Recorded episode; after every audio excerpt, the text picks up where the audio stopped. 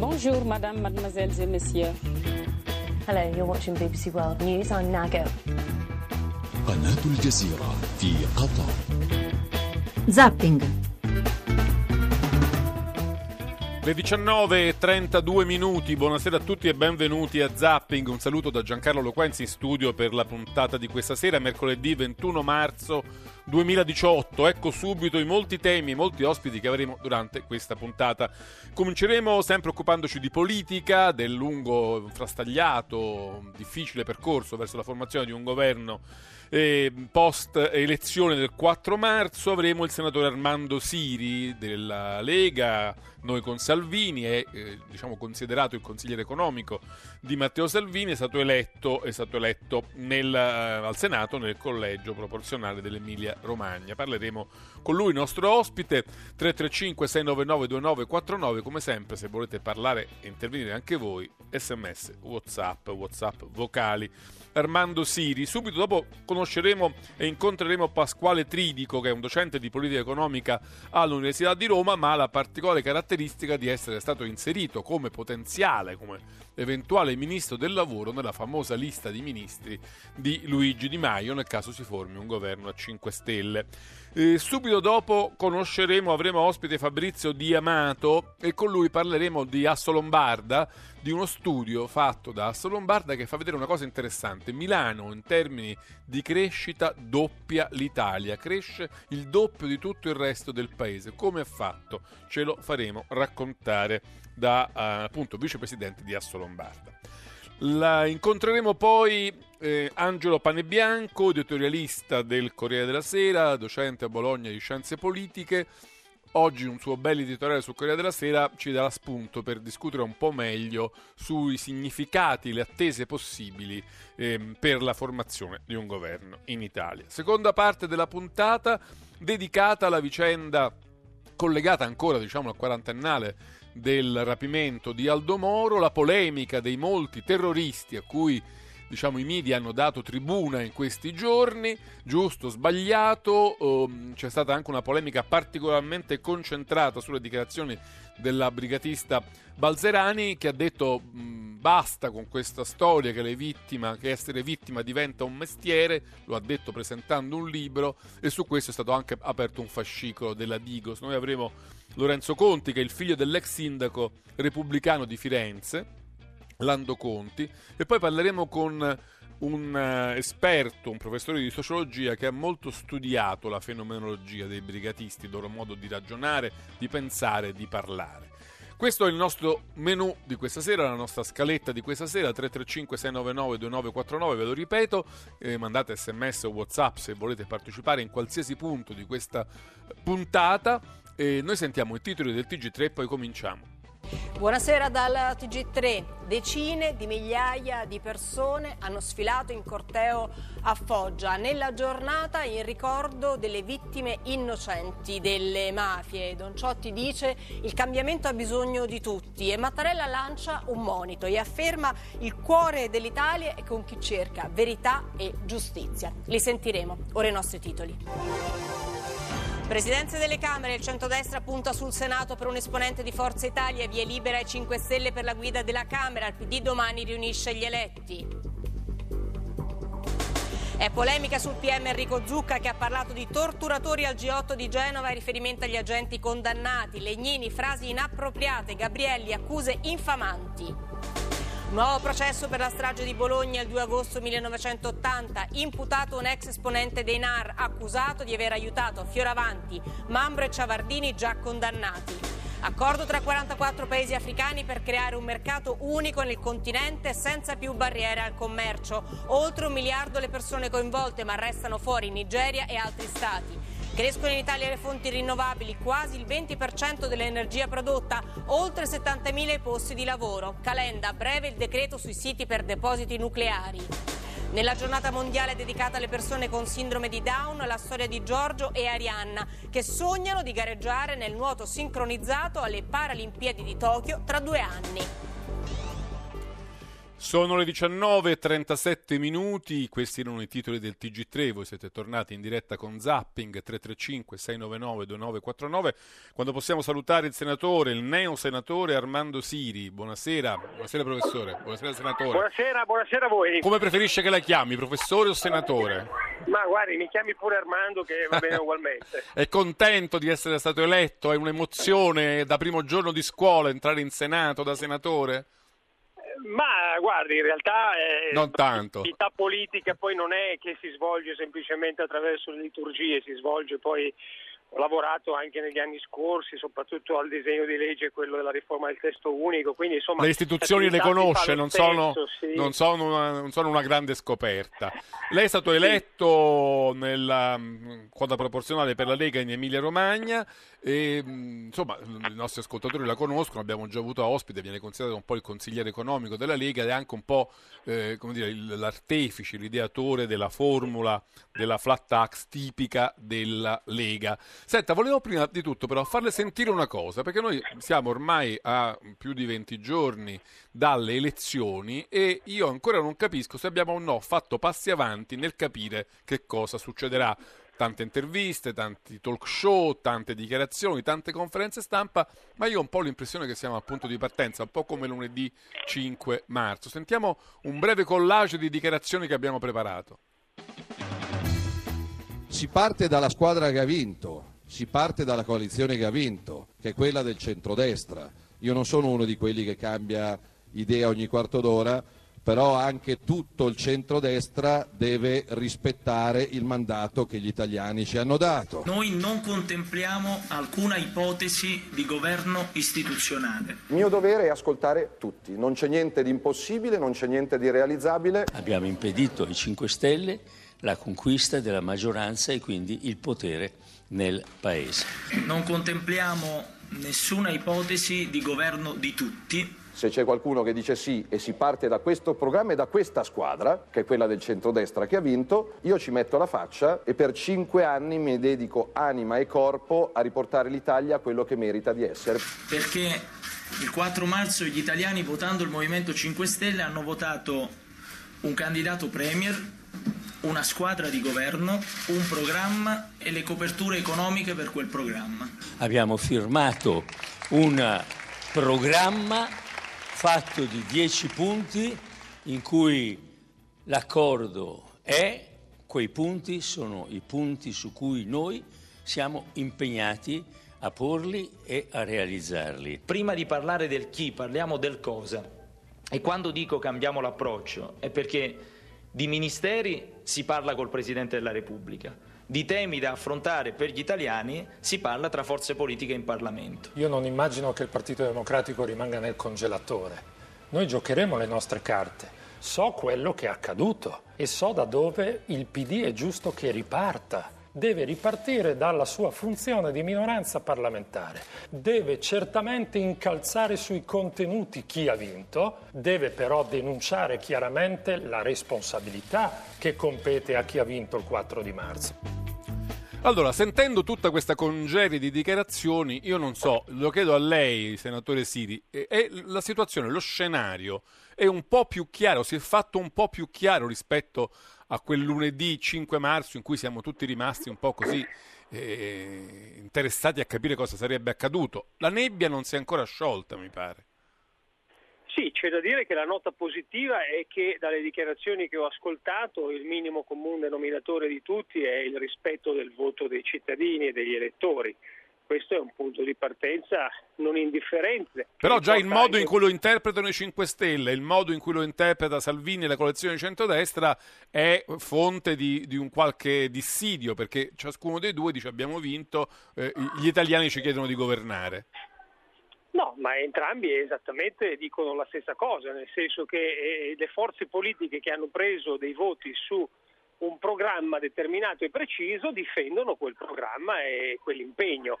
Eh, chiaramente questo, eh, ripeto, è un punto di partenza non indifferente anche di potabilità della politica che ha attraversato anche un momento eh, di dire, poca eh, autorevolezza, se non addirittura arrivare a certe a certi comportamenti che sono stati poco apprezzati, abbiamo avuto 500 cambi di casacca, abbiamo avuto tante cose per cui la politica ha un po' tradito gli elettori. In questo caso mi sembra che sia molto chiaro che ciascuno di noi mette al primo punto il rispetto dell'impegno con gli elettori. Dopodiché abbiamo due tipi di percorso. Il primo percorso che è il percorso istituzionale, quello che deve diciamo, eh, prendere l'impegno, la responsabilità di dare ai due rami del Parlamento due presidenti Sì. e all'interno di questo percorso E questo è già più in facile, adesso in mancanza- questo fine settimana qualcosa si capirà sicuramente. Sì, ma direi che siamo ormai quasi diciamo, addirittura d'arrivo, è anche una naturale diciamo, gestazione, è passata una settimana, insomma siamo, siamo- siamo ne- nei termini diciamo, di una normale dialettica politica Certo.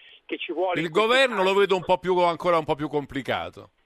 Il governo è più complicato perché purtroppo eh, la legge elettorale che è stata utilizzata non ha garantito a nessuno dei contendenti una maggioranza sufficiente per poter essere autonoma e, e quindi poter dar vita a un governo eh, da sola e quindi su questo eh, ovviamente tutto è rimandato al alla dialettica parlamentare e poi ovviamente alla determinazione del capo dello Stato. Noi cercheremo in Parlamento i voti come centrodestra, noi cercheremo un consenso intorno al nostro programma, perché poi al di là delle sigle, eh, eh, i partiti, le sigle sì sono importanti, ma poi ci sono anche gli uomini in Parlamento, ci sono gli individui, ci sono le persone, c'è chi magari ha un, un diverso senso di responsabilità verso il momento eh, particolare. Oggi sembra che. Berlusconi abbia anche- detto sì, va bene un governo di programma con il Movimento 5 Stelle. Lo dice Repubblica in prima pagina come uno scoop, insomma.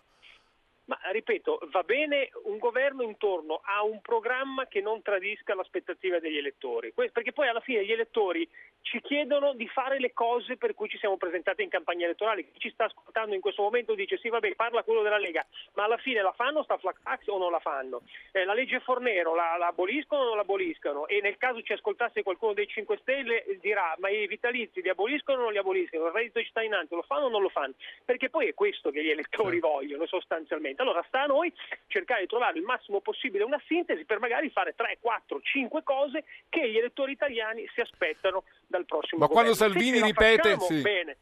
Se no, se non ce la facciamo vorrà dire che eh, ne trarremo le conclusioni senza fare governi istitu- istituzionali, marmellate, governicchi, cose che, eh, tecniche che No, questo no, però tecniche perché Siri, un governo, un governo che vi consenta di inserire per esempio il premio di maggioranza nella legge elettorale e poi riporti le elezioni sarebbe plausibile, sarebbe, non dico auspicabile, ma ammissibile? Ma guardi, non serve un governo per fare unicamente un passaggio del genere, è un passaggio che si fa in affari costituzionali, si fa una modifica e la si fa... se si Quindi vuole, basta prolungare, basta prolungare Gentiloni un po', si fa questa sì, ma- modifica e poi si va al voto. Ma certo, il problema è che poi bisogna capire che tipo di legge elettorale, perché poi c'è chi vuole il doppio turno, chi vuole il maggioritario, chi vuole, la le- chi vuole il premio alla coalizione, chi vuole il premio al partito, insomma, anche sulla legge elettorale non è che poi questa convergenza sia così chiara al momento, per cui eh, le, le questioni, le discussioni in campo sono ancora aperte su tutti i fronti. Ripeto, noi ci stiamo impegnando moltissimo perché gli elettori de- dall'una e dalle due parti hanno chiesto delle cose e noi dobbiamo cercare di capire se siamo in grado di trovare una sintesi. Ecco, ma se secondo- siamo in grado, sì. ripeto, lo facciamo. Se non siamo in grado, torniamo Certo. al voto e a quel punto non c'è bisogno di fare un governo che stia lì a fare diciamo, passaggi tecnici inutili. Ma ehm, tra le- quando Salvini dice tutto è possibile, lo ripete con una certa insistenza in questi giorni, ehm, ritiene possibile anche, che so, un governo di solo Lega e 5 Stelle? No, non lo ritengo possibile perché è stato chiaro, l'abbiamo sentito Però lui prima. dice tutto è possibile, Salvini. quindi tutto vuol dire tutto. Beh, tutto è possibile tranne questo.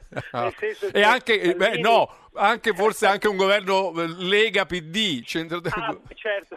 allora mi sembra che le cose possibili si riducono al lumicino poi. Diciamo, diciamo che tutto è possibile nell'ambito Tranne l'impossibile. nel- no, diciamo nell'ambito di quello che è insomma, moralmente accettabile, Eh. ecco, diciamolo così. E quindi insomma diciamo è un tutto possibile costruttivo intorno a un perimetro ovviamente che è un perimetro di, di- insomma, di, di- di- decenza. Ecco. Mettiamola in questo modo. Per cui eh, l'impegno c'è ed è massimo in queste, in queste, ore, in questi giorni, è stato veramente un impegno serrato eh, a parlare e a discutere su cose molto concrete. Quindi noi ad, es- ad esempio abbiamo dato anche dire, un segnale rispetto al tema delle presidenze che non, non siamo attaccati alla poltrona, siamo attaccati più che altro a cercare di fare qualcosa di utile per il Paese. Sì. Quindi come vede Salvini si è dimostrato e sta dimostrando di essere non solo il leader della Lega ma soprattutto il leader del centrodestra. E quindi Chissà se Berlusconi è d'accordo. Chissà se. Berlusconi è d'accordo. Beh, ma Berlusconi penso Ha detto sono ancora io il regista, sono ancora io il regista del centrodestra, ha detto qualche giorno fa. Eh, va bene, d'accordo. Allora uno è il regista e l'altro il leader. Va bene. Così, così nessuno Sì, litiga. Così non si Ecco, litiga. se- Senta, le faccio una però- domanda di contenuto, eh, eh, senatore Siri. Secondo lei, due riforme così importanti, così pesanti come la flat tax al 15%, quello che sarà secondo poi diciamo, le trattative interne alla coalizione, e il reddito di cittadinanza eh, propugnato dal Movimento 5 Stelle, sono compatibili all'interno di una medesima legislatura? Ma guardi, per quanto ci riguarda il tema del reddito di cittadinanza lo abbiamo già chiarito, per quanto ci riguarda è, è socio- socialmente e pedagogicamente eh, e antropologicamente sbagliato. Quindi questo già, questo già un, dare- un ostacolo serio nel vedervi insieme 5 Stelle e centrodestra al governo, perché qualcuno Ma dovrebbe... si tratta, ma si tratta di, di- di- di distinguere la questione, cioè per loro il reddito di cittadinanza è un provvedimento di assistenza, cioè un provvedimento assistenziale. Noi siamo dell'idea che l'assistenza la si dà a chi non è in grado di lavorare, la si dà agli invalidi, la si dà agli anziani non autosufficienti, la si dà ai minori, la si dà ad altre categorie eh, diciamo, eh, eh, sociali del paese. A chi si trova in un momento di disagio particolare dovuto anche alla profonda recessione economica, noi abbiamo messo in campo proprio in questi giorni un altro tipo di proposta che è il reddito di avviamento al lavoro, che è una cosa un po' diversa, cioè si tratta di dare la disponibilità eh, di un assegno mensile di 750 euro a chi si trova in questo momento senza lavoro nell'attesa che noi siamo in grado con il progetto che abbiamo di, di sviluppo per il Paese di creare le condizioni perché questo lavoro ci sia. Non è che ci sia una grandissima Ma differenza. tratta- no, ma si- no, perché si tratta di 750 euro sotto forma, per tre anni sotto forma di prestito, cioè viene fatto un prestito garantito da CDP che il contribuente, il lavoratore, il cittadino incassa, per il primo anno viene pagato per il 50% a carico dello Stato, il secondo anno il 30% a carico dello Stato e dal terzo anno invece è totalmente a carico del beneficiario che poi quando comincerà la vita lavorativa lo potrà Piano piano in un massimo di 20 lo anni, restituisce. quindi una rata di 70 euro al mese. Perché questo cos'è che vuol dire? Vuol dire che noi non è che ti regaliamo dei soldi, ti stiamo dando un aiuto. Invece di un anticipo pensionistico, un una anticipo mano, di stipendio. Eh, e e mettiamola invece così, di un ape e un ase. prestito d'onore, un prestito d'onore. Aspetti insomma, Siri, è un- ci sono un sacco di ascoltatori che vogliono dire la loro, prendiamone almeno due. Salvatore da Crotone, buonasera. Grazie, grazie, complimenti per la trasmissione. Che succede? Salvatore? Che succede? Bartolomeo da Cuneo, buonasera. Sì, eh, pronto, buonasera. Io volevo chiedere, visto che anche la scorsa legislatura, a pochi giorni dalle, delle, delle prime sedute, c'erano già gruppi che nessuno aveva eletto, mi pare che il gruppo misto, eh, volevo sapere, il gruppo misto, quante persone conta già? Perché mi sembra che ci siano almeno degli eletti col nelle liste del Movimento 5 Stelle che non, so- non saranno nel gruppo parlamentare dei 5 Stelle. Grazie, buonasera. Beh, I gruppi non si sono ancora insediati, credo che sia di, di questi giorni, no, senatore Siri? Sì, E- infatti, no, no, non se- Poi io penso che saranno meno, saranno meno delle attese, perché ho visto per esempio eh, il senatore o il parlamentare Dessì che si era detto si sarebbe stato espulso dal Movimento 5 Stelle, invece è stato riammesso, quindi forse piano piano tutti quelli che avevano annunciato le loro, eh, la loro autoesclusione piano piano rientreranno, non so, non voglio essere malizioso, ma sembra che stia accadendo questo. Ma in questo momento non abbiamo neanche ancora chiari chi Sì. sono definitivamente gli eletti. Fino a ieri c'era qualcuno che era eletto, stanotte non era più eletto, stamattina era di nuovo eletto. Insomma, siamo solo in Italia succedono queste cose. Siamo ancora un po' a- a- alle prese con la definizione precisa della composizione dell'Aula. Parlo del Senato in questo caso.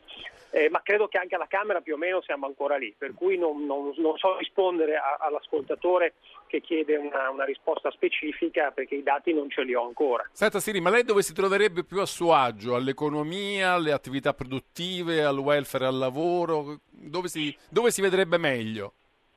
Ma guardi, io No, ma lo dove dica posso- sinceramente, insomma, dove, pensa posso che... fare qualcosa. Eh, e no? dove, Questo dove? Lasciamolo, lasciamolo, non entriamo in materie che competono al capo dello Stato e non sono certo io a doverlo dire. Insomma, lasciamo, lasciamo queste, queste Però diciamo è, è- è il, Presidente del Consiglio che propone e poi il Capo dello Quindi una proposta ci potrebbe anche Eh, essere. bisognerebbe chiederlo al Presidente del Consiglio, lo chiedete poi Lo, magari lo chiediamo a Salvini.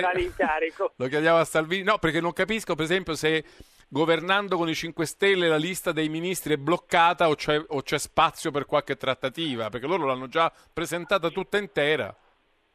E beh, insomma, eh, quando si fa la politica e si devono cercare le sintesi, sempre che sia questa la strada, bisognerà, come dire, che ciascuno faccia un passo indietro rispetto alle posizioni di partenza, se no altrimenti non si trova nessuna sintesi. Va bene, ci fermiamo qui. La, la- la- la flat tax è, è- al 15, così su questo siamo d'accordo o c'è ancora un elemento di discussione all'interno della coalizione? Ma guardi, la flat tax è al 15 non tanto per diciamo, un puntiglio nostro, è al 15 se vogliamo portare il ristoro tributario al maggior numero di contribuenti possibili partendo dai ceti più bassi. Più la alziamo, più escludiamo i contribuenti che beneficiano del ristoro fiscale. E io ovviamente questo e anche la Lega eh, per noi è inaccettabile un provvedimento del genere, anche perché non servirebbe, non, non- darebbe quello shock fiscale che, ser- che serve per rimettere in moto la domanda, anche perché la domanda parte soprattutto dai ceti medio-bassi, non parte certo diciamo, dai ceti quelli più alti. Primo perché sono molto pochi i cosiddetti tra virgolette ricchi in Italia, perché su 40 milioni di contribuenti abbiamo 300 mila persone che dichiarano 100 mila euro. Non è che possiamo contare su di loro per far ripartire l'economia. Va bene, grazie ad Armando Siri, neo senatore, buon lavoro in questa Grazie nuova mille. legislatura, speriamo che duri. E 19.53 minuti, noi salutiamo Armando Siri della Lega e invece diamo il benvenuto in diretta a Pasquale Tridico, docente di politica economica all'Università di Roma e tra l'altro ve lo ricorderete, indicato da Di Maio in quella famosa lista di ministri eh, che era stata presentata al Quirinale prima delle elezioni. Professor Tridico, buonasera e benvenuto a Zapping. Buonasera, buonasera. Lei ha qualche novità su questa lista dei ministri? Perché qualche giorno fa Di Maio diceva che era intoccabile perché era stata in qualche modo diciamo, sancita dalla volontà popolare. Ieri e oggi dice che invece si può discutere, insomma, non è detto che sia una lista bloccata. Guardi, non, non sono al corrente, tuttavia insomma quello che sarà bene per il Paese si farà, non ho assolutamente nessun problema. Ecco, se se dovesse cambiare qualcosa non ci rimarrebbe male, questo volevo, capire. Ma assolutamente, il bene del Paese viene prima del proprio bene, quindi sia- penso che questo sia la priorità assoluta. Senta, ma eh, un eventuale governo eh, del Movimento 5 Stelle o con il Movimento 5 Stelle, secondo lei dovrebbe considerare eh, la- la- la- l'abolizione tout court del Jobs Act? Sarebbe giusto? Non ho, non ho capito la domanda, chiedo scusa. Se un governo con i 5 Stelle o dei 5 Stelle dovrebbe considerare l'abolizione del Jobs Act oppure no? Guardi, la- sulla questione del Jobs Act, eh, noi, eh, il Movimento 5 Stelle ha, un- ha una posizione fin da, fin da sempre eh, di, di critica, eh, ma eh, è critica perché lo dicono i numeri. Guardi, sinceramente, se noi guardiamo eh, quello che pubblica l'Inps sui- sui- su- sul proprio osservatorio, eh, vediamo che nel 2017 su cinque contratti eh, stipulati, quattro sono a tempo determinato, soltanto uno è a tempo indeterminato, cioè il famoso contratto a tutele crescenti. Cioè il fallimento, il fallimento nell'obiettivo del Jobs Act è evidente sotto gli occhi di tutti. Io voglio anche dire, il Jobs Act tra l'altro ha, cioè, è, è è il decreto, è il decreto Poletti quello che funziona meno bene, cioè quello che crea più precariato, perché eh, perché permette la crescita misurata di lavoro a tempo determinato. Il Jobs Act, come ci ricordiamo, aveva l'obiettivo principale di creare lavoro a tempo indeterminato, invece abbiamo scoperto che è stato superato non appena, non appena l'esonero contributivo è calato, è stato superato in- in- nelle attivazioni dal contratto a tempo determinato. Lì c'è qualcosa che non funziona. Leggo che solo un quinto, un quinto dei nuovi contratti è stato a tempo indeterminato, quindi un- circa un 20%. Solta- sì, uno su cinque, certo, uno- un- circa uno su cinque. Ho davanti i dati dell'Inps, se vuoi ti dico i numeri esatti. Però una, 1,4. una co- una cosa che è stata sempre criticata, si diceva con il Jobs Act, con la, con, diciamo, con la modificazione dell'articolo 18, tutti licenzieranno a sprombattuto, invece proprio i dati dell'Inps e quelli dell'Ista dice che invece i licenziamenti non sono aumentati, anzi sono diminuiti, quindi in quel senso lì eh, diciamo, le, le previsioni di sfracello non, sono- non si sono realizzate. Guardi, esattamente, ma sa perché? Perché il, il- diritto non crea lavoro. Com'è che dobbiamo... Tanti economisti, tan- tutti i miei colleghi saranno pronti a, firmare questa cosa che dico in questo momento. Il diritto non crea lavoro, crea dignità. Noi dobbiamo dare dignità al lavoro attraverso il diritto. Certamente l'articolo 18 dà dignità, toglierlo vuol dire diminuire la dignità del lavoro. Invece creare Però non ha prodotto un'impennata dei licenziamenti, questo voglio dire, non ha prodotto, cioè non è che dal momento in cui le imprese si sono liberate dall'articolo 18 hanno Certo, cominciato a, a licenziare a sprombattuto. E la risposta non, la- non ha capito qual è, è il fatto che questi contratti non sono partiti, quindi non c'è nulla da licenziare perché i contratti non sono partiti. Se stiamo dicendo che soltanto uno su cinque è a tempo indeterminato, evidentemente soltanto quelli che partono poi non vengono licenziati perché appunto non c'è esigenza. Non c'è proprio motivo, non è, ripeto, non è il diritto, non è la norma che crea lavoro. Questa crea soltanto dignità. L'aver ridotto la dignità è sotto gli occhi di tutti, perché in sostanza con un licenziamento facile, anche se non è implementato, perché appunto non c'è il lavoro, quindi è quasi ovvio che non venga implementato quando non c'è il lavoro. Senta professore, però io, questa, io ho qualche dubbio, la questione è complicata, cioè veramente il lavoro a tempo indeterminato è l'unico valore assoluto che dobbiamo cercare? Perché a me questa cosa, per esempio, sembra molto in contraddizione rispetto a quello che dice Beppe Grillo, diciamo il fondatore, il, so come il garante del Movimento 5 Stelle. Ieri sul suo blog ha scritto questo, mi piacerebbe sapere se lei è d'accordo. Dice Grillo, siamo davanti ad una nuova era. Il lavoro retribuito, cioè legato alla produzione di qualcosa, non è più necessario una volta che si è raggiunta la capacità produttiva attuale. Si vuole creare nuovo lavoro perché la gente non sa di che vivere. Si creano posti di lavoro per dare un reddito a queste persone che non avranno un posto di lavoro, ma un posto di reddito, perché il reddito che inserisce un cittadino, perché è il reddito che inserisce un cittadino all'interno della società. Insomma, dice Grillo, il lavoro è finito, inutile tenerlo in vita eh, eh, così artificialmente, non ce n'è bisogno, diamo a tutti un reddito e le cose andranno molto meglio. Lei è d'accordo con questa impostazione? Guardi, la mia impressione è la seguente. Io giustifico l'esistenza di un lavoro a tempo indeterminato oppure no in base all'impatto che questo ha a livello economico stesso. Cioè oggi tantissimi studi, tante ricerche dimostrano che se si investe nel lavoro, nel- nella relazione di lungo periodo col lavoratore, si investe nel capitale umano, si investe nell'innovazione. Quanto più il lavoro è flessibile, quanto più il precariato è diffuso, tanto meno l'investimento sarà in capitale umano, in capitale umano e in- in innovazione. Noi ci stiamo pericolosamente avvicinando su una frontiera produttiva tecnologica poco specializzata, cioè abbiamo la maggior parte dei nostri lavori occupati in servizi scarsamente produttivi. Questi servizi hanno bisogno evidentemente per, essere, per, per funzionare, per fare concorrenza di lavoro poco specializzato. Noi abbiamo tanti laureati che vengono sottomansionati, quando invece questi laureati hanno più stimoli, eccetera, cosa fanno? Vanno all'estero per cercare di trovare un'occupazione degna della, loro, della propria qualifica. Noi quello che dobbiamo fare è incentivare gli investimenti su una frontiera produttiva tecnologicamente avanzata. Io Però- riconosco ad esempio che l'industria 4.0 è sicuramente qualcosa di importante sulla quale continuare perché lì è ver- la vera sfida tecnologica per rendere il lavoro di lungo periodo. Il lavoro, noi dobbiamo rendere il lavoro duraturo conveniente. Ora, vi faccio dire qualcosa sul Jobs Act perché altrimenti rischio di essere eh, come dire, sempre critico. Prego, prego. Jobs Act ha delle cose positive, ad esempio la NASPI, qualcuno ha scritto negli ultimi giorni eh, da qualche parte che eh, come dire, noi, il mio programma prevedeva l'abolizione della NASPI. Io- la NASPI è il, il primo tentativo tardivo, l'unico tentativo tardivo negli ultimi anni di avvicinarsi un po' verso, verso la flex security perché appunto inserisce È l'indennità mensile di disoccupazione, no? aumenta la platea di- dei- dei- dei- dei richiedenti, dei disoccupati rispetto, rispetto alla, alla- stessa ASPI che l'aveva introdotta la Fornera, ma soprattutto quindi la, ASPI, la NASPI è una continuazione di quello che già con la Fornera si è voluta fare. La, la- la migliora, la, rende più importante, co- copre una platea maggiore, quindi è sicuramente uno strumento da... eh, Quindi non da tutto è da apprezzare. buttare nel, nel Jobs Act, diciamo, questo sta dicendo.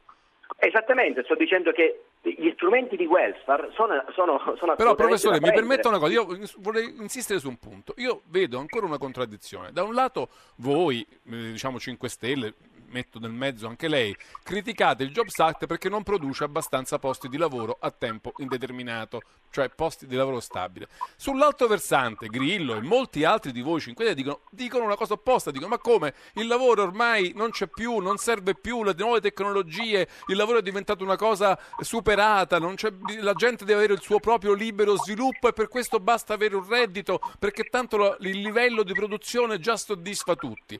Quindi io qui ci vedo una contraddizione. Da un lato si vuole lavoro a tempo determinato, lavoro solido, stabile, posto di lavoro e dall'altro si dice il lavoro è un'epoca finita, non ce n'è più bisogno, basta il reddito. Non c'è una, non c'è una contraddizione. Guardi, non lo so, la devo invitare alle mie lezioni di economia del lavoro. Eh, mi scriverò, che devo fare? Eh, Io ho un- ho un'idea, cioè la mia idea è quella che tra l'altro ho visto anche nei programmi del Movimento 5 Stelle, non, non conosco, io sinceramente non, non sono informato su, tutti, su tutte le dichiarazioni, soprattutto in questo periodo di incertezza, io cerco di, di- di- di incertezza politica e istituzionale, cerco di rispettare, eh, faccio il professore universitario e basta, non ho alcun incarico No, no, e però- se sarò chiamato sarò felice Ma io trovo rispondere. Quindi- interessante il punto di vista di Grillo di alcuni, diciamo, eh, teorici di questa cosa del- dell'epoca post-lavoro. Interessante, però la, la vedo in contraddizione con chi dice eh, l'unico lavoro vero, buono, di valore, di qualità è quello eterno, è quello Ma ci stabile. Oggi ci sono tanti sociologi, eh, sociologhi che hanno una prospettiva, eh, una, una- una visione del futuro del lavoro che cambia, In- inevitabilmente eh, sono dire, eh, visioni di lungo periodo, visioni di prospettiva che hanno sicuramente un supporto anche teorico, mi riferisco ad alcuni importanti studi di sociologia che vanno in quella direzione che lei ha citato. Eh, quindi non mi sorprende che alcuni studiosi, alcuni politici, alcuni personaggi possono, possono sicuramente ritenere nel giusto eh, quelle, quelle cose. Oggi noi abbiamo però un problema contingente risolvere, da risolvere nell'Italia, cioè quella che abbiamo una- lo- lo- lavoratori che lavorano e sono poveri, precari che non riescono a costruire una- un futuro perché guadagnano redditi bassi. Cioè abbiamo un problema più contingente, se Certo, vuole più, più, più spinto. No, non c'è dubbio. La teoria vola alto. Aspetti, professore, perché c'è, c'è una... su- Mi fa, mi fa dire, per Sì. favore? Sì, prego. Su questo vorrei intervenire, cioè sul fatto che è possibile creare una prospettiva di lavoro, di lavoro retribuito migliore, che non sia finalizzato, che, che non abbia a che fare appunto con il, il diritto e con le norme, perché il lavoro, io penso, da economista del lavoro, non si crea attraverso, attraverso il diritto, ma attraverso la domanda aggregata, cioè se la domanda del lavoro è una domanda derivata, se non c'è la domanda aggregata non ci sarà Certo. domanda di lavoro. Aspetti che c'è un ascoltatore è che vuole fare una domanda. fondamentale del mio ragionamento. È un ascoltatore che vuole fare una domanda. Pino Danoto, buonasera. Eh, buonasera, io mh, adesso mh, voglio mettere in evidenza come veramente su questa norma dell'articolo 18 e su tutta la materia del lavoro si va avanti per contraddizioni, ha detto bene lei, ehm, eh, dottor Lorenzi. Perché si va avanti? Io sono d'accordo col professore soltanto su una parte, che in quella precisamente secondo la quale mh, non è la norma che crea il lavoro. Bene, se non è la norma che crea il lavoro, non sarà nemmeno la norma, quindi l'articolo 18, ad eliminare il lavoro. Poi si parla di dignità. Io ho sempre davanti però un quadretto. Ecco, non sono un professore come il suo interlocutore, vabbè, ma direi ho una mia esperienza in materia anche di lavoro. Bene, io penso che un datore di lavoro, quando ha il lavoro e la sua impresa è in fase attiva, direi di crescita ascendente, venga i lavoratori i lavoratori non se li fa scappare, altro articolo 18, se li tiene forti, Certo. specialmente quei lavoratori che rendono. Beh, ma non credo che questo- su questo il professor Tedico sia in disaccordo, no, professore? Esattamente, sì, infatti, eh, sto dicendo esattamente questo, l'ha ripetuto anche l'ascoltatore, sono contento.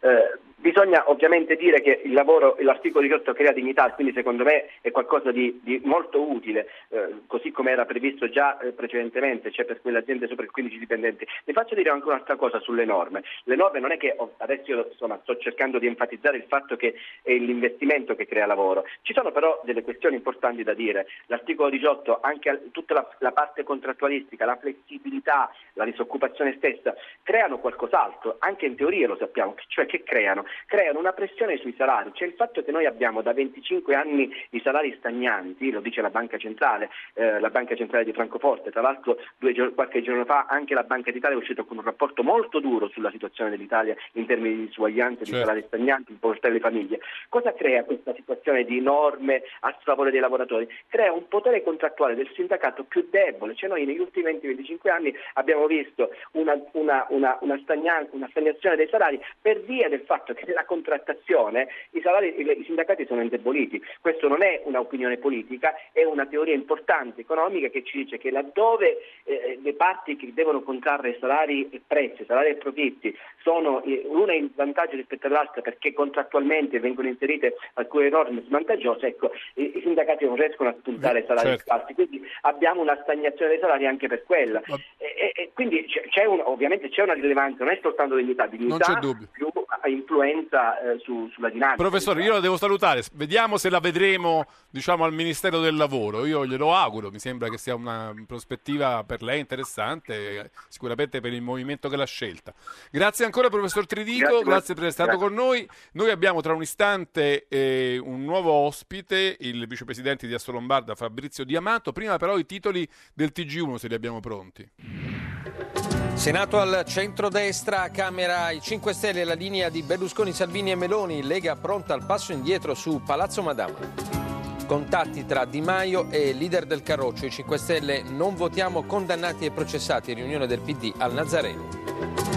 Datagate, eh, prima class action contro Facebook e Cambridge Analytica, il ruolo dell'ex stratega di Trump. Bene. L'antitrust blocca i rialzi delle bollette decisi dopo l'obbligo della fatturazione mensile, servono offerte differenziate. Vaticano, Monsignor Viganò lascia dopo le polemiche scatenate dalla diffusione incompleta di una lettera di Papa Ratzinger. A Foggia la giornata antimafia, Mattarella fare memoria opera irrinunciabile contro serve Stato e coscienza civile. David alla carriera, il regista e produttore premio Oscar Steven Spielberg alla 62esima edizione dei premi Davide Donatello condotta da Carlo Conti, stasera su Rai 1, una grande serata per celebrare il cinema italiano.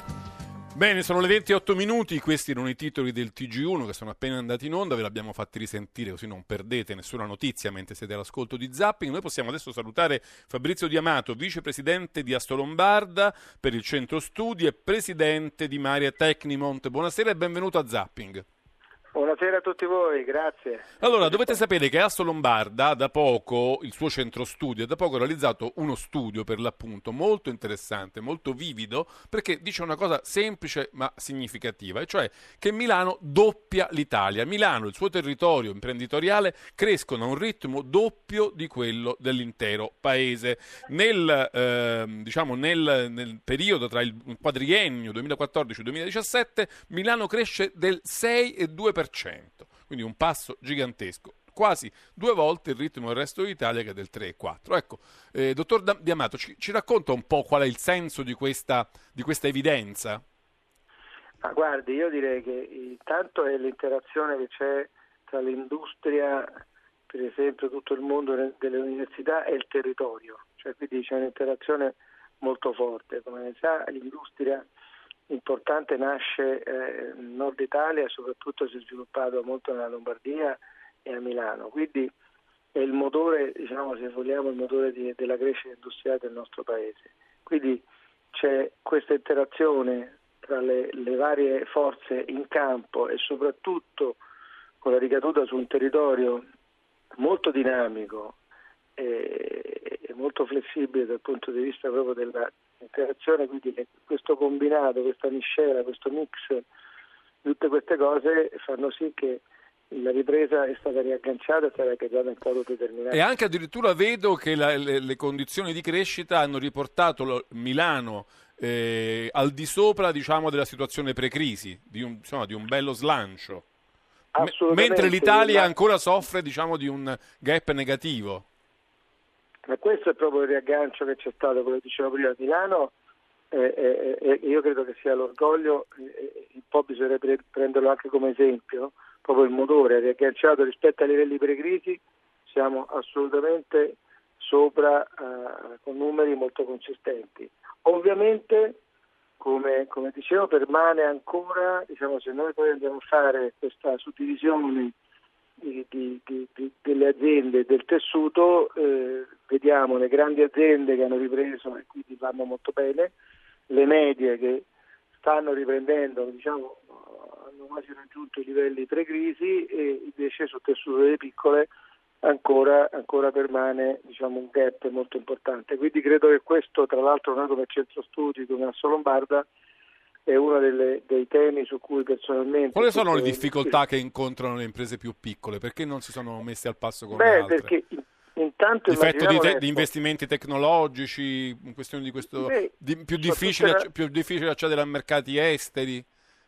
Sì, è proprio questo il punto, cioè in un mercato più globale rispetto al passato, intanto diciamo, questa ripresa che abbiamo agganciato come Lombarda molto dipende dall'export, cioè tutte le, le, le aziende esportano. È chiaro che un'azienda più grande, più strutturata ha evidentemente più capacità, immagini solo l'accesso a, a tutti i sistemi di credito, di, di compliance, tutta una serie di cose. Come diceva lei anche l'innovazione tecnologica è intesa come innovazione dei processi aziendali. Certo. Una piccola azienda è sicuramente in questo fatica, quindi sarà anche un lavoro come Asso Lombarda vogliamo fare per capire quali sono le cause e soprattutto se si riesce a trovare qualche ricetta per dare la risposta a questo. Ecco, ma in un momento in cui diciamo, il Paese è alla vigilia della formazione di un nuovo governo che ha diciamo, molte molte incombenze sul versante economico e della crescita da affrontare. Se, come lei diceva, Milano dovrebbe essere un esempio del paese, un eventuale governo, quale che fosse, quindi non stiamo parlando di politica, eh, che prende diciamo, in mano le redini del governo, cosa, quali esempi dovrebbe prendere dal, dal modello Milano, secondo lei? Ma io, ma io dico, guardi, qualunque governo, il sistema deve essere un sistema virtuoso, no? dove e, e, devono essere eh, valutate e, e, verificate le competenze e sviluppati i talenti. Io penso che eh, l'industria e, il, il, governo in questo possono fare tanto, cioè dovrebbero lavorare molto più vicino, sono complementari perché sicuramente una, un'attenzione da, da parte del, per esempio de, del governo verso gli investimenti, io credo che bisognerebbe essere eh, molto più vicini eh, a fare politiche che a sostegno degli investimenti privati, però non dobbiamo chiedere investimenti pubblici, non, non sussidi. investimenti pubblici, assolutamente, io sono contrario ai sussidi e, e, e assistenzialismi, io credo che bisogna fare politiche se vogliamo e Milano in questo ne è un esempio, si sono fatte grandi realizzazioni, immaginiamo le realizzazioni per esempio grandi opere eh, urbanistiche di real estate, noi abbiamo la la, la, ormai considerata la City di Milano, che è un esempio importante di come il pubblico e il privato possono eh, convivere e realizzare un'opera importante, tutti investimenti privati. Questo deve, debba essere di esempio. Tragico come a Roma invece gli, per esempio gli investimenti privati vengano disincentivati, la storia delle Olimpiadi dello Stadio di Roma sono un po' emblematici, non so se hai su questo si è fatto un'idea, cioè sono proprio due poli opposti di intendere lo sviluppo, no? Ma guardi, è proprio quello, dicevo, proprio, bisogna prendere da, da esempio queste, queste, cose positive, come sempre eh, eh, nell'industria, nel, nel, nel fare no, si guarda sempre il fenomeno e da lì si prende il punto, no? Io penso che che anche in questo non bisogna avere i campanilismi e non bisogna essere in competizione. Se c'è qualcuno che in quel momento comunque è più bravo, io credo che tutti gli altri si dovrebbero ispirare. Da lì ovviamente poi mettersi de, del proprio, no? del suo per, per, realizzare. Sicuramente Roma è una città straordinaria dal punto di vista, per esempio, dal punto di vista culturale, abbiamo un patrimonio culturale enorme, forse si potrebbe utilizzare molto di più il privato, qui ritorno al solito discorso di prima, non servono finanziamenti pubblici, basterebbe agevolare con politiche mirate un'interazione tra pubblico e privato e, e, e questo comporterebbe. Cioè io penso che l'Italia che, che ha delle risorse, diciamo, non ha risorse naturali diciamo, tipo idrocarburi, ma noi abbiamo il petrolio italiano e il patrimonio artistico certo. e culturale che abbiamo. Lo dobbiamo mettere a frutto come si fa come si fa nel mondo, diciamo, Se- delle- per esempio dei idrocarburi. Senta Di Amato, ma è vero come leggo spesso, come sento dire nei convegni, che questo paese, la sua politica, la sua classe dirigente hanno una sorta di pregiudizio anti-industriale, anti-imprenditoriale, insomma che l'impresa, il profitto vengono sempre visti un po' di traverso? Ma guardi, io penso che questo, il nostro, il nostro l'Italia è uno straordinario paese, abbiamo della gente fortissima, abbiamo delle competenze, molto dei talenti, dei grandi imprenditori, dei bravissimi manager. Forse, come diceva lei, bisognerebbe valorizzare di più. Sicuramente alcune eccellenze che noi abbiamo rispetto diciamo, in altri paesi vengono, vengono valorizzate molto di più. Sicuramente bisogna ritornare a- a- al valore di chi imprende, di chi investe, di chi rischia e di chi mette diciamo, in qualche modo il proprio rischio ma a servizio di, di un, di un fare e di un saper fare. Quindi questo è sicuramente, noi in questo non siamo proprio i campioni, però io penso che, che bisogna iniziare come sempre de- deve essere un sistema virtuoso, non basta che qualcuno inizi, bisogna essere positivi, bisogna essere ottimisti, bisogna guardare avanti, crederci e crederci fino in fondo nel fare le cose. Va bene, grazie davvero molte a Fabrizio Diamato, vicepresidente di Assolombarda, per essere stato con noi a Zapping. Lo ringraziamo, lo salutiamo, grazie, buon lavoro, arrivederci. Grazie a tutti voi, grazie mille, arrivederci. Allora, noi andiamo avanti, torniamo un po' a parlare di politica da un punto di vista direi un po' più sistemico, lasciamo da parte le questioni chi sarà il presidente di questo, chi sarà il presidente di quell'altro, però cerchiamo di capire un po' anche una lettura eh, storico-simbolica della politica con cui siamo confrontati e per farci aiutare da questo abbiamo invitato in questo abbiamo invitato Angelo Panebianco, editorialista del Corriere della Sera e professore di scienza della politica a Bologna. Professor Panebianco, buonasera e benvenuto a Zapping. Buonasera, buonasera. Allora, Pane Bianco oggi ha scritto un interessante editoriale sul Corriere della Sera, Due Italie e la sfida che verrà, perché vede, legge le cose della politica da un punto di vista, ehm, in- diciamo, originale, cioè ci dice che ci- le- tra, le tra le ipotesi che sono sul tavolo per la formazione di un governo, ce ne sono alcune che hanno un peso simbolico altrettanto perlomeno importante di quello normalmente politico, legato agli interessi dei partiti, agli interessi eh, de- de- diciamo, dei, dei gruppi di, di- di- di riferimento degli elettori, insomma dei blocchi sociali che li sostengono, eccetera. Ci sono degli elementi simbolici interessanti, sia per quanto riguarda un eventuale governo 5 Stelle Partito Democratico, da molti temuto, ma da molti anche evocato, sia per la grande novità che sarebbe costituita da un governo 5 Stelle Lega. Ecco, professore, volevo un po' chiederle di delineare questi punti. Perché, per esempio, lei dice che un governo 5 Stelle PD ci darebbe il conforto di qualcosa che non, non del tutto nuovo che ci tiene diciamo, in una zona di, di, appunto, di comfort legata a quello che siamo abituati a vedere nella storia del paese? Sì, in realtà di, di novità ce ne sarebbero e parecchie, ma molti avrebbero l'illusione di avere a che fare ancora con il mondo che ci siamo lasciati alle spalle, cioè quindi un- eh, molti possono pensare di formare, se, se da- se nasce un governo 5 Stelle sostenuto dal PD, che in qualche modo si tratti di un governo di sinistra, quindi qualcosa che abbiamo già conosciuto, qualcosa che appartiene alla nostra tradizione. Lo leggerebbero così gli intellettuali eh, della sinistra che spingono perché il PD si allei con i 5 Stelle, ma lo leggerebbero così anche gli elettori della destra, anche per loro sarebbe probabilmente un governo di sinistra. Quindi in qualche modo è una forma, un tipo di, di soluzione rassicurante per tutti, tranquillizzante, non, è- non sarebbe una cosa percepita come nuova. Ma questo perché dobbiamo, dobbiamo riconoscere che i 5 Stelle sono, come si disse una volta della Lega, una costola della sinistra? Beh, molti, secondo me non lo sono, ma mm, molti lo, lo- lo intende- lo intenderebbero in questo senso. Quindi troverebbero una continuità tra passato e presente. Ecco. Invece una, eh, un'alleanza 5 Stelle Lega cambierebbe tutto, perché a quel punto il governo non potrebbe più essere eletto come di sinistra, di destra e così via. Cioè si entrerebbe in un mondo diverso e molti secondo me non hanno o non hanno ancora elaborato o non hanno voglia di, di dotarsi delle categorie interpretative di questa nuova, eh, completamente inedita situazione. Cioè sarebbe un grosso strappo rispetto alle tradizioni politico-culturali del paese. Cioè, mentre nel primo scenario noi avremmo seppure diciamo riletto attraverso lenti nuove, il classico scontro eh, sinistra-destra, conservatori progressisti. Nel secondo Esatto. caso avremmo un diverso tipo di clivage. Quale sarebbe secondo lei?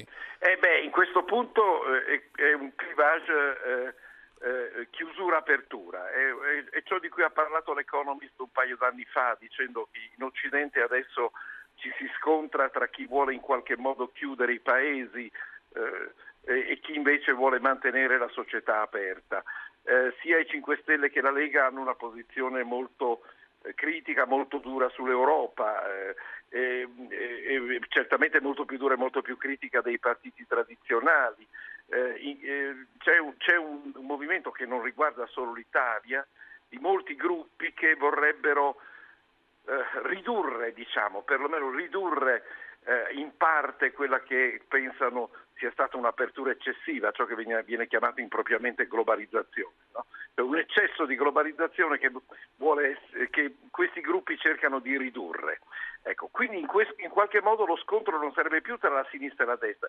Il classico scontro sinistra-destra era tra chi voleva un po' più di Stato un po' meno di Stato, più welfare, meno welfare. Qui invece siamo in presenza di un conflitto tra coloro che vogliono chiudere o almeno, almeno in parte chiudere i paesi e coloro che invece vogliono mantenerli E questo secondo lei sarebbe più, al di là che ci piaccia o meno, sarebbe più aderente alla realtà dei tempi che viviamo? Eh, sì, adesso questo io diciamo, questo credo che sia il conflitto eh, che c'è, che è in atto, anche se molti non lo hanno ancora colto come tale, alcuni usano ancora le categorie vecchie. Questo però ci fa anche capire un'altra cosa, che nel paese esiste una parte ampia di elettori, che, ma molto ampia, che non è rappresentata. Perché se eh, il 50% degli elettori circa sono espressi a favore di, una, eh, di- di una relativa chiusura del paese, e- e c'è un altro 50% che non ci sta. Però frammentatissimo tra mille diverse frammentatissimo, tendenze. frammentatissimo, senza rappresentanza e senza un leader, perché i leader che aveva e quelli potenziali sono tutti deboli, uno è molto anziano, l'altro si è bruciato, è stato bruciato dalle circostanze o dai suoi errori o da una combinazione di circostanze ed errori. Il risultato è un'area molto ampia del paese che non ha rappresentanza in questo momento. Forse l'avrà, forse no. Questo Ma quindi lei, secondo lei, se, il- il- se la politica italiana si riallineasse lungo questo asse che lei dice, diciamo per semplificare apertura, chiusura, globalizzazione, eh, eh, controdazie, sarebbe una cosa diciamo, che aiuterebbe a fare chiarezza e a, e a far ripartire il paese o sarebbe comunque diciamo, un po' un salto nel buio? No, il, il salto nel buio c'è, nel senso che nessuno di noi sa Come andrebbe a finire. come si, come- come si definiranno le cose. Diciamo che questa frattura è quella eh, che, che è in atto, anche se molti non hanno preso, non ne hanno ancora preso visione, non- molti non, non si sono ancora resi conto che questa è la divisione che conta e che peserà, almeno secondo me, nei prossimi anni e decenni. E il sistema politico fa fatica a riallinearsi naturalmente, perché non è facile, no? cambiare schemi interpretativi, abbandonare tradizioni, questo non è facile per nessuno, non è facile per le le singole persone, non è facile per eh, gli aggregati politici, quindi che richiede tempo e, e fatica. Però il punto è che non è detto che eh, i fautori della società aperta eh, eh, si trovino domani alla pari in, in termini di forze rispetto agli altri, perché sono i più frammentati e deboli in questa, in questa fase. Senta, esiste anche un asse ehm, che è significativa per questa fase del paese che potremmo chiamare democrazia diretta contro democrazia rappresentativa. Glielo chiedo perché ieri eh, Davide Casaleggio ha scritto un editoriale per il niente meno che per il Washington Post in cui tra l'altro dice noi abbiamo vinto perché abbiamo diciamo, inserito nel sistema la democrazia diretta che è stata resa possibile dalla rete, che ha dato nuova centralità del cittadino nella società, dice ancora le organizzazioni politiche e sociali attuali saranno destrutturate alcune sono destinate a scomparire, la democrazia rappresentativa, quella per delega, sta perdendo via via significato e ciò è possibile grazie a noi, grazie alla rete. Ecco, è, è, è significativa secondo lei questa, questa, contrapposizione tra democrazia diretta e democrazia rappresentativa? No, è, è significativo il successo di un'ideologia che propone la, una, la, democrazia diretta contro la democrazia rappresentativa. La verità è che fino ad oggi di democrazie dirette su um, grandissimi numeri non se ne sono mai trovate. La rete ha qualche inconveniente, vogliamo dire? Vogliamo dire che c'è qualche problema, che in questo momento c'è uno scandalo in atto che, eh, che, che dovrebbe fare riflettere. La vicenda Facebook Cambridge Analytica. Eh, cioè. Esattamente. E, e quindi quindi io credo che la rete possa essere anche un, gra- un luogo di grande manipolazione, di grande manipolazione degli orientamenti. Eh, questa democrazia diretta che parla meno degli intermediari io non la vedo nel futuro del mondo occidentale. Vedo certamente la possibilità di indebolimenti forti dell'unica democrazia che conosciamo, che è quella rappresentativa, e, di, e un aumento diciamo, del tasso complessivo di autoritarismo dei sistemi politici. Questa, questa, è una possibilità, nella storia è sempre possibile. Che, eh, diciamo, e questo se si passa a società più chiuse questo, questo, diventa plausibile se non addirittura probabile. Anche perché si, si vede diciamo, un tentativo di, di, di, alleanza nei fatti poi tra le società chiuse, no? il tipo di appeal che hanno diciamo, successi come la Russia e altri paesi è più forte del solito. Esattamente, è proprio così. Per un lungo periodo di tempo quei paesi sono stati sulla difensiva dopo il crollo del muro di Berlino per moltissimi anni, diciamo grosso modo dal 90 al 2005, abbiamo visto una, avuto una fortissima espansione del numero di democrazie, la, crescita, la caduta di dazi, la, la, crescita dell'interdipendenza economica, cioè la società aperta sembrava eh, avere vinto. Questo grosso modo fino al 2005. Dopo cominciano i guai, eh, naturalmente accelerati dalla, grave, dalla grande crisi certo. economica, perché quella ovviamente ha dato un colpo durissimo e adesso i regimi autoritari sono, hanno ripreso smalto e anche credibilità verso, pensi non solo alla Russia, ma pensi alla Cina, certo. no? un regime autoritario in cui adesso c'è anche un, un imperatore che è ufficialmente tale perché eh, governerà a vita. Anche perché do- dovremmo essere in grado di, di, riconoscere che anche la società aperta, le sue storture le sue insufficienze le ha avute, cioè non, non, non, non, tutto ha funzionato come doveva. Eh, no, no, non tutto ha funzionato come doveva perché nelle, nelle, negli aggregati umani l'imperfezione è inevitabile. Il legno storto il non si raddrizza è... facilmente. Eh, beh, sì, però il problema non è tanto che la società aperta ha difetti perché ne ha tantissimi, il problema è capire se ne ha di più o di meno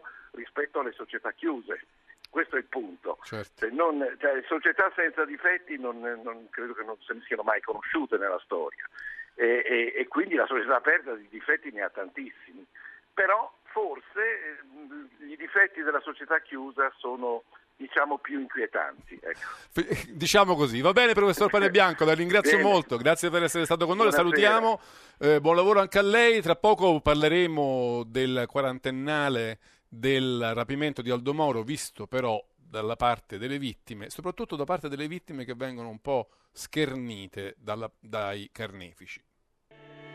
Yeah, I just wanna drink tequila with my friend. She says she cheated cause she's trying to get ahead. The more I read it, yeah, the more I take offense. I'm so defeated, I can get outside my head. I post a picture of myself cause I'm lonely. Everyone knows what I look like, not even one of them knows me. Yeah, I just wanna drink tequila with my friends. Yeah, they're the reason that I still am who I am. So I walk into the club like everybody hates me. I walk into the club like everybody hates me. I'm talking to myself,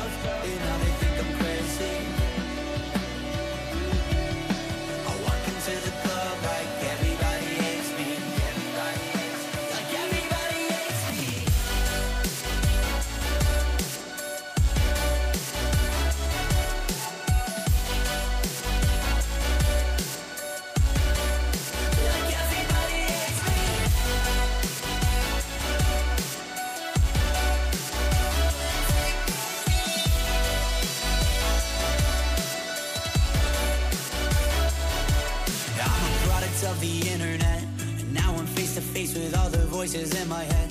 I can't even check the time without facing regret. Why do I still have to mean everything I ever said? And I'm not trying to be like poor me, I made it. I'm just trying to stay normal now that they know what my name is. Yeah, I just wanna drink tequila with my friends. Yeah, they're the reason that I still am who I am. So I walk into the club like everybody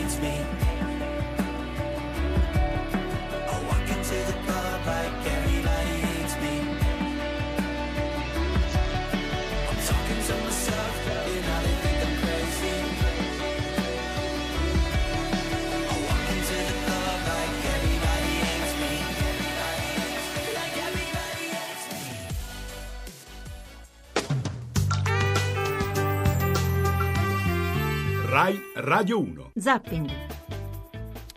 Le 20 e 37 minuti, buonasera, bentornati a Zapping. Apriamo una nuova pagina della nostra puntata di questa sera e la dedichiamo ad una vicenda, anche una polemica che ha fatto da sfondo alle commemorazioni per il quarantennale del rapimento di Aldo Moro. Eh, In questo quarantennale, ovviamente, televisioni, radio, giornali hanno raccontato, rievocato lungamente quello che accadde quel 16 eh, di marzo, dando anche molto spazio non, non soltanto alle vittime, ma anche molto spazio ai carnefici, molto spazio ai terroristi, forse troppo, o comunque li hanno presi un po' troppo sul serio, almeno a mio parere, dando loro la possibilità di rivendicare quegli anni, di difendersi, di trovare ragioni, di trovare il senso di quella loro oh, follia omicida e criminale, e con alcuni eccessi anche veramente molto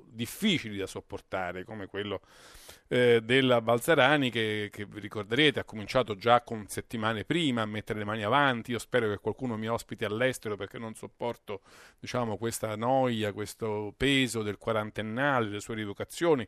Poi ha fatto tutto un discorso sul mestiere di fare la vittima, insomma, cose abbastanza intollerabili che abbiamo invece dovuto tollerare. Noi ne parliamo eh, con eh, due ospiti. Il primo è Lorenzo Conti, che saluto subito. Buonasera. Buonasera a tutti. Lorenzo Conti è il figlio dell'ex sindaco repubblicano di Firenze, Lando Conti, che venne ucciso dalle Brigate Rosse nel, nell'86, il 10 febbraio del 1986. Ed è con noi anche Alessandro Orsini, con professore di sociologia del terrorismo e direttore dell'Osservatorio sulla sicurezza internazionale della LUIS, ehm, che un po' di tempo fa ha scritto un, un, un bel libro, che è rimasto anche insomma, molto vivo anche fino ad oggi, che è un libro che si chiama Anatomia delle Brigate Rosse, le radici ideologiche del terrorismo rivoluzionario. Buonasera, professor Orsini. Eh, buonasera a voi.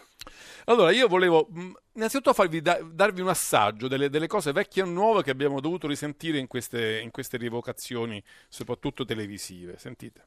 Davanti a Eleonora Moro, che cosa direbbe lei, per esempio? L'ascolterei, penso che ha il diritto di dire tutto quello che vuole, ma io penso che Eleonora Moro... Eh, Eleonora Moro avrà trovato spiegazione di ciò che accade per il fatto che suo marito era il presidente della democrazia cristiana, altrimenti non riuscirebbe a spiegarsi cosa stava succedendo. O si accetta e si riesce a spiegarlo che in Italia è avvenuto uno scontro sociale e allora all'interno di questo modo di vedere la cosa si può trovare eh, tasselli. Eravamo già nell'ottica anche del, dello scontro violento, dello scontro duro, il discorso della guerra che veniva battuto e ribattuto nei comunicati nelle faceva parte del nostro programma di allora, quindi cioè, pensavamo di poter comunque per reagire a qualsiasi tipo di reazione a sua volta dello Stato. Noi eh, Rapendo Moro l'abbiamo condotto entro un, un vicolo che alla fine si è rivelato cieco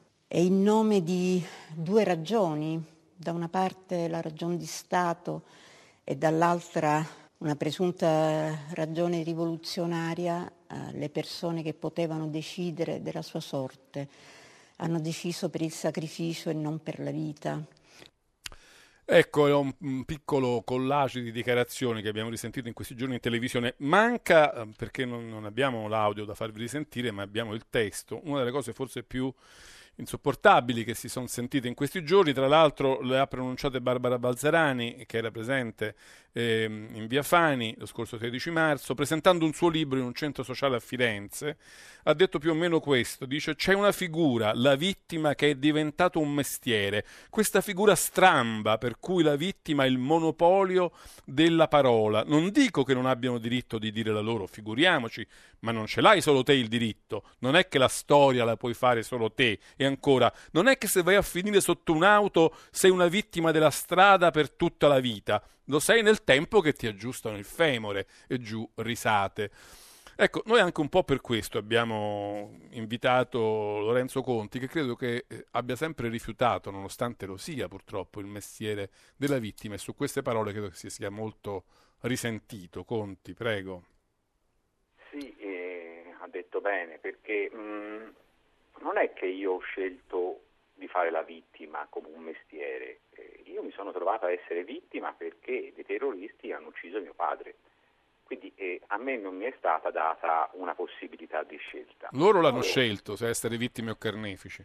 Esatto, loro hanno scelto di essere dei carnefici, ma non solo hanno scelto di essere dei carnefici, hanno anche scelto di non parlare quando dovevano parlare, ovvero nelle aule dei tribunali, perché io nei processi che eh, ho dovuto tra l'altro subire, eh, queste persone hanno continuato a rivendicare gli omicidi anziché parlare e collaborare. Quindi mh, questo parlare, questa voglia di parlare da parte della Balzerani, come vuole lei e co- dire cosa vuole lei, offendendo e diffamando le vittime, cercando di denigrare il ruolo della vittima, è insopportabile, è veramente un'offesa. Di averne fatto un mestiere quasi, diciamo, proficuo, no? Quasi... Sì, esatto, no, come se io oh, potessi vendere il sangue di mio padre rilasciando oggi questa intervista a voi oppure andando in televisione facendomi pagare sul sangue di mio padre. Questo è un atteggiamento che non è accettabile, non è veramente accettabile. Volevo chiedere a Alessandro Orsini come ha visto diciamo, questa, questa, polemica, questa contrapposizione. Da un lato forse è inevitabile quando si parla diciamo, di un evento terroristico par- far parlare anche i terroristi, però forse bisogna capire qual è il modo giusto per farlo e soprattutto bisogna pretendere eh, un atteggiamento diverso da quello che abbiamo visto in questi giorni. Non so lei cosa ne pensa. Mm-hmm.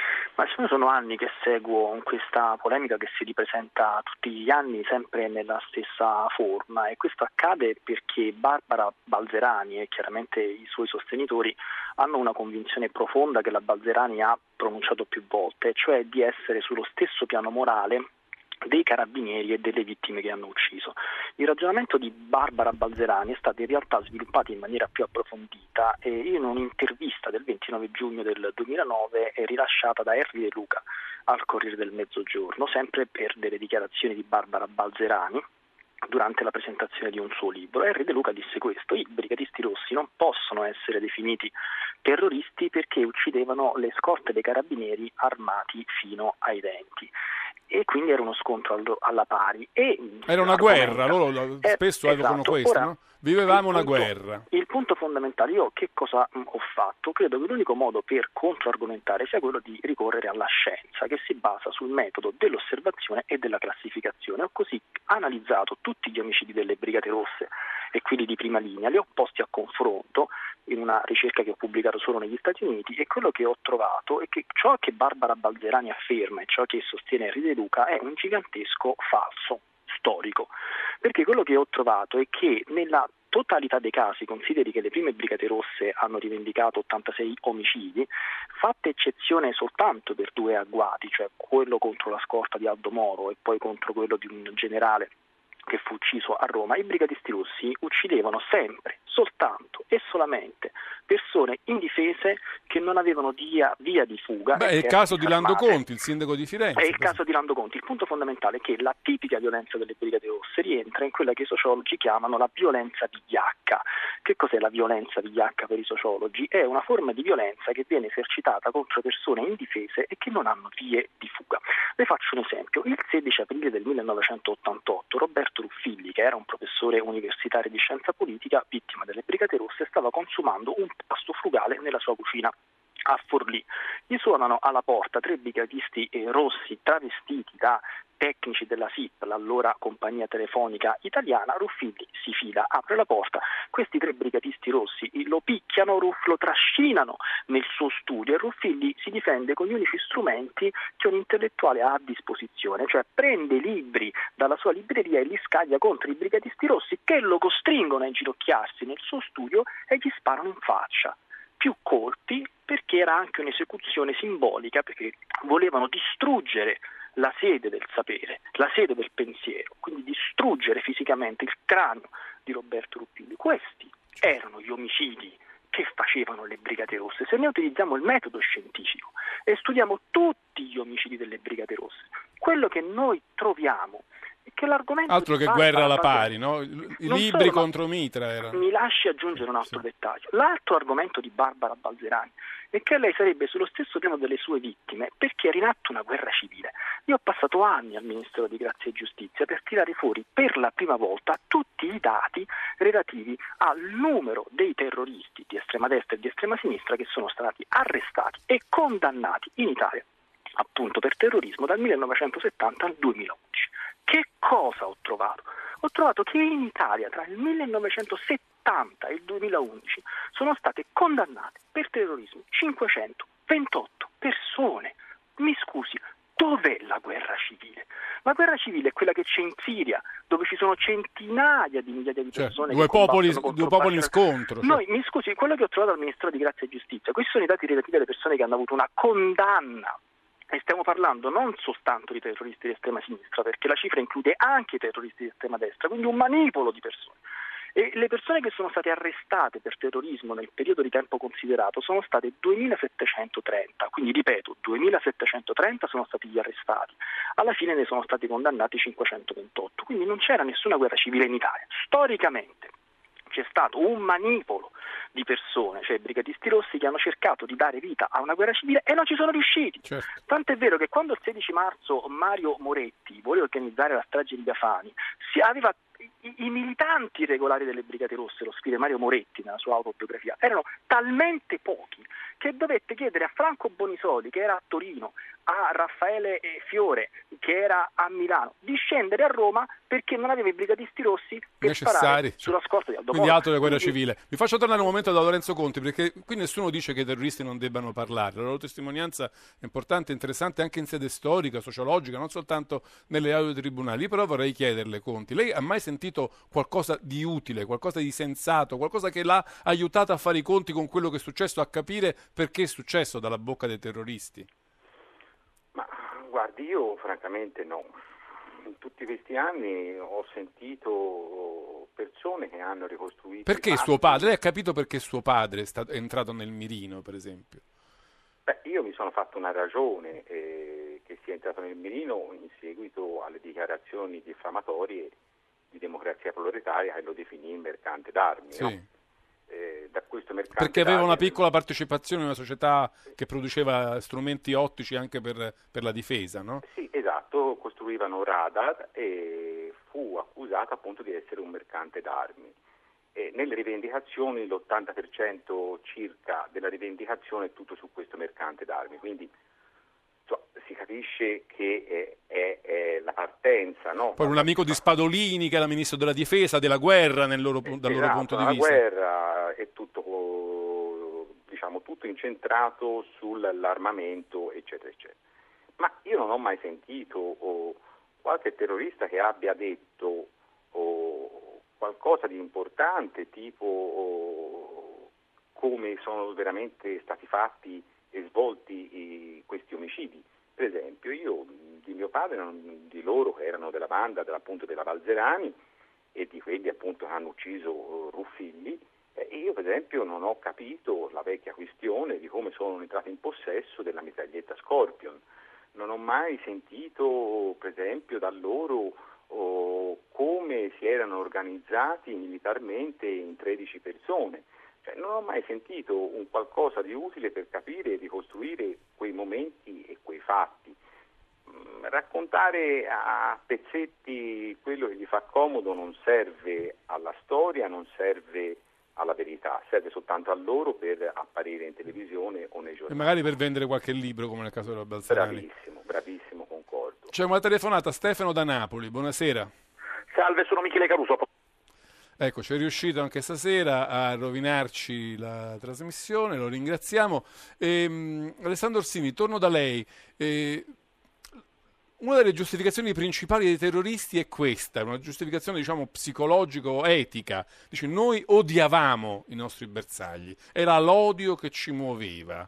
A secondo, a secondo lei del vero questa e basta l'odio per scatenare quello che hanno scatenato? So i se... terroristi i pluriomicidi ehm, di estrema sinistra e mh, posso confermare queste parole, nel senso che negli anni 70 queste persone, cioè i militanti di estrema sinistra, i terroristi di estrema sinistra, chiaramente non c'erano solo le Brigate Rosse, c'era anche Prima Linea, c'erano altre organizzazioni che hanno ucciso, certamente è così, cioè, questo è quello che loro hanno sempre detto, cioè, in quegli anni, chiaramente le narrazioni sono cambiate, quando hanno scritto i libri, eccetera, ma non c'è dubbio, cioè in quegli anni c'era il fenomeno che io nel mio libro ho chiamato la disumanizzazione del nemico politico, era esattamente questo, cioè loro avevano un'ideologia che li spingeva a credere che le loro vittime fossero delle persone appartenenti a una categoria inferiore a quella dell'uomo, ma d'altronde io ho analizzato tutte le rivendicazioni degli omicidi delle Brigate Rosse e se lei ci fa caso, io questo l'ho richiamato chiaramente nel mio libro Anatomia delle Brigate Rosse, il tipico linguaggio delle Brigate Rosse è un linguaggio parassitologico,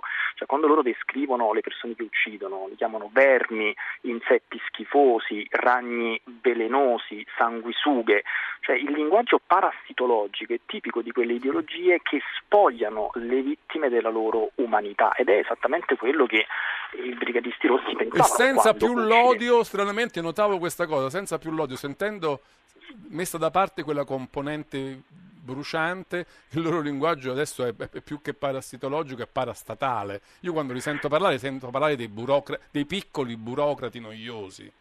Il- il- il- guardi, questo glielo, dico da studioso, non ho mai letto un libro di un brigatista rosso in cui ci fosse un'analisi politica interessante. Se lei sente anche le interviste che voi avete in parte riportato di Mario, Mario Moretti o di altri brigatisti rossi che si possono trovare anche su YouTube, che si trovano anche nella Notte della Repubblica, esiste un video.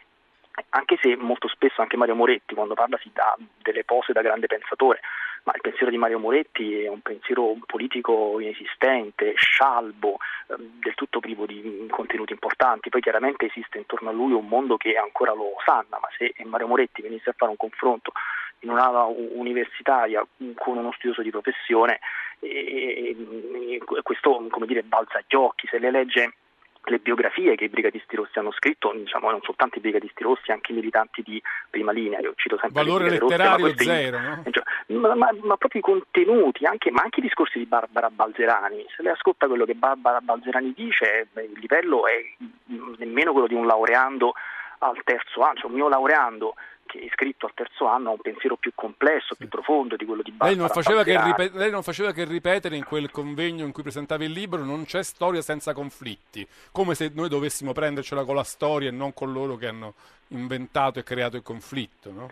Ma poi mh, diciamo, i terroristi hanno scritto tante biografie, no? quando si dice si attacca al ruolo della vittima. Le vittime non hanno scritto praticamente nulla, ci sono Altro che il persone non- mestiere delle vittime, non è mai Se lei prende il, il caso di Antonio Iosa, Antonio Iosa è un uomo che si è preso non so quanti proiettili nelle gambe dalle Brigate Rosse, adesso è anziano, non cammina da una vita, ha dovuto fare 36 interventi alle gambe perché le Brigate Rosse gli hanno spezzato le ossa delle gambe in più punti, gli hanno sparato nelle gambe nel 1980, un uomo che si trascina, c'è la Repubblica TV ha fatto un bellissimo, un bellissimo servizio su Antonio Iosa, io prego coloro che mi stanno ascoltando di anche si trova su YouTube, di cercarlo Antonio Iosa, di vedere quello che concretamente i brigatisti rossi facevano alle persone, cioè spezzavano le ossa delle gambe a colpi di pistola di persone come Antonio Iosa che era veramente un povero Cristo. Antonio Iosa era una persona povera che veniva dalla Puglia, un uomo poverissimo che faceva il volontario e i brigatisti rossi se la presero con lui perché dicevano che siccome lui faceva volontariato in un quartiere povero di Milano, in questo modo inibiva il potenziale rivoluzionario del Sì, proletariato pazzesco, perché sì, educando, cioè allora io anziché dire Barbara Balderani, davvero se posso permettermi nella sua bellissima trasmissione quando sarà finita, perché io l'ascolto sempre tutta fino alla fine, Antonio Iosa, cercate questo nome su YouTube. Lo cercherò anche io e magari cercheremo di parlarci. Purtroppo lo dobbiamo sal- devo salutarvi. Grazie a Lorenzo Conti, grazie ad Alessandro Orsini, di cui ricordo è in uscita un libro L'ISIS non è morto, eh, ha solo cambiato pelle da Rizzoli. Il nostro tempo è finito. Ringrazio i nostri ospiti, davvero molto Lorenzo Conti e Alessandro Orsini. Ringrazio tutti in redazione e alla parte tecnica Emiliano Trocini e Giacomo Tronci. Vi do appuntamento a domani per una nuova puntata di Zapping. Grazie, un saluto da Giancarlo Loquenzi.